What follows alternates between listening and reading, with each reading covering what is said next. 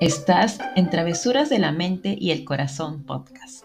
En estos episodios vamos a aventurarnos en las travesuras que nuestra mente y corazón nos hacen muchas veces cuando queremos tomar alguna decisión, sea trascendental o aquella que hemos estado posponiendo y no sabemos por qué nos cuesta tanto. Y no estaré sola. Me acompañarán en algunos episodios amigos invitados que nos darán su perspectiva para su toma de decisiones y cómo esto influye en su proceso de manifestar los anhelos de su corazón.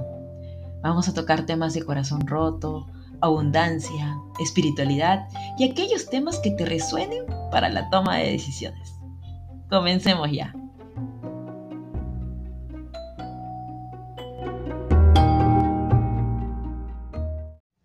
Hola, ¿qué tal? Bienvenido, bienvenida a un nuevo episodio de Travesuras de la Mente y el Corazón podcast. Y pues este episodio es algo corto, sin embargo es algo que te quiero compartir como una pastillita. Hablábamos en el último episodio sobre la reconexión con nuestro niño, nuestra niña interior, esa importancia. Y saben que he sido consciente hace poquito, es que, por ejemplo, mi esencia, o sea, recordemos siempre cómo éramos de niños, o sea, preguntemos y demás. En mi caso, mi esencia siempre es, no, em, era como que tomar la iniciativa en las actividades o en los, no sé, en los juegos.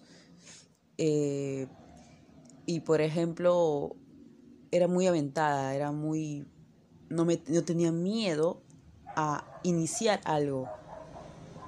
O por ejemplo, cuando yo les cuento una anécdota que resuena mucho conmigo ahora y entiendo por qué soy como soy. Porque les lo replico siempre y es algo positivo que quiero que, que ustedes también me gustaría que puedan autoobservarse y puedan hacer ese puente entre lo que hacían de niños y lo que ahora de adultos están replicando, están pues, resuena mucho con ustedes y lo hacen, pero, pero algunas veces hay miedos. A ver, bueno, les comento para que puedan tener una idea más clara de lo que yo quiero decir.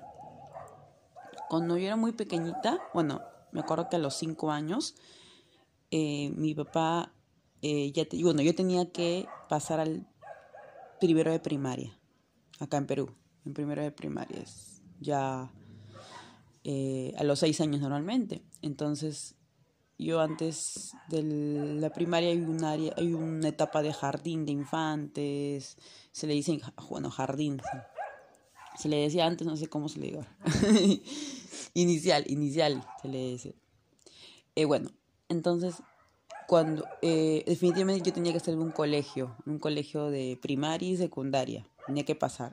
Entonces, el colegio que mi papá escogió para mí eh, para toda la primaria y secundaria era un colegio pues en ese momento pues muy demandado. Tenías que tener solicitudes, o sea, tenías que, que estar, haber, con, con tiempo haberte, haber mandado tu solicitud y eran, bastante, eran selectivos inclusive para, para, la, para el ingreso de los alumnos, eh, por la demanda que tenían. entonces, mi papá para asegurarse mi cupo en, eh, en ese colegio, porque además ese colegio tenía pues eh, raíces, eh, eran de unas monjas de San, San franciscanas. Entonces, San Francisco siempre en mi vida y en la vida de mi papá es lo que me, lo que me hizo formarme como soy también, es el de la ayuda, es el de la forma desinteresada, pero a la vez humilde que tenía San Francisco sin tanta ostenticidad. Bueno, el detalle está que yo tuve que entrar, si bien mi inicial terminaba en diciembre, yo tuve que entrar a este colegio un año antes, o sea, meses antes. Si eh, primero de primaria comenzaba al año siguiente, en abril, yo ingresé a ese inicial en octubre. Es decir, estuve en dos iniciales, no sé cómo lo hice, o creo que tuve una clausura antes en el primer inicial y luego eh, en el del colegio de primaria, que también tenía inicial, ingresé a ese, a, a ese colegio unos meses antes. Entonces, me acuerdo muy claro que ya estaba iniciada ya la, pues obviamente desde, desde abril ya estaba iniciada las clases en este nuevo colegio y sí o sí yo tenía que entrar en octubre, como sea. Entonces yo recuerdo que estaba un poquito con miedo, pero muy claramente siento, no siento ese miedo, no sentía, tenía esas ganas de como que, ok, yo misma soy, yo misma voy y me presento. Y literal, yo con cinco años me presenté entre mis amiguitos.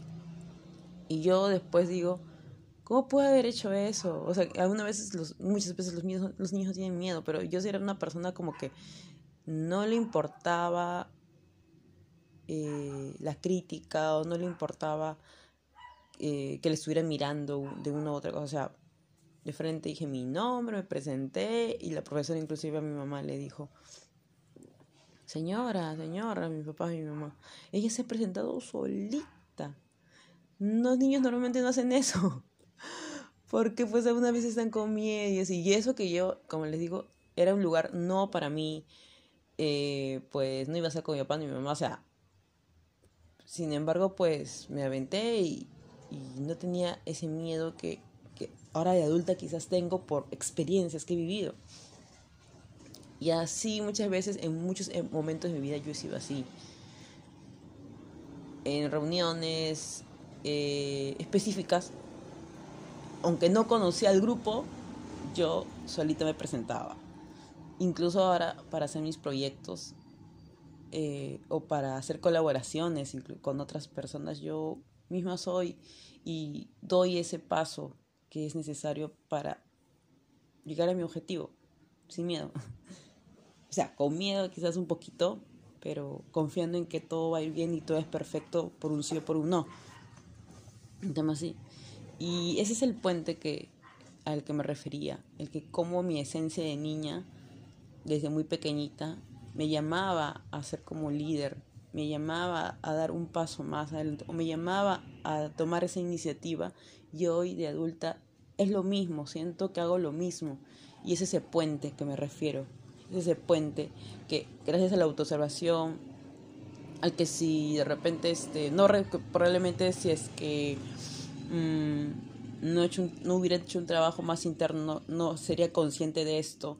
Y lo atesoro mucho, lo atesoro mucho y soy feliz de ser consciente de esto porque sé que en cada vez que voy a tomar un riesgo, por así decirlo, eh, un riesgo emocional para mí que me puede causar ansiedad y demás, yo sé que detrás o dentro mío está esa niña muy feliz, muy contenta, o está esa niña, estoy repitiendo esa, esa, esa vez, estoy añorando esa vez que pues me pude parar frente al salón de clases y pues presentarme solita y todo lo demás, ¿no?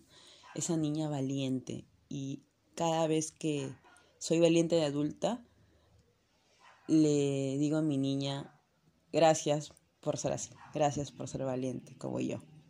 O sea, gracias, gracias por, por, por todo eso, por lograr juntas cada objetivo. Y eso es lo que les quería comentar, compartir el día de hoy. Eh, estoy haciendo muy temprano, despertándome. Como les digo, es un es un episodio súper corto, pero a la vez quería invitarlos a que puedan hacer ese reconocimiento de su niña, de su niño, porque los puede sorprender gratamente como a mí. Un abrazo, un beso y nos estamos viendo en otro y nos estamos encontrando en otro episodio. Un abrazo, cuídense.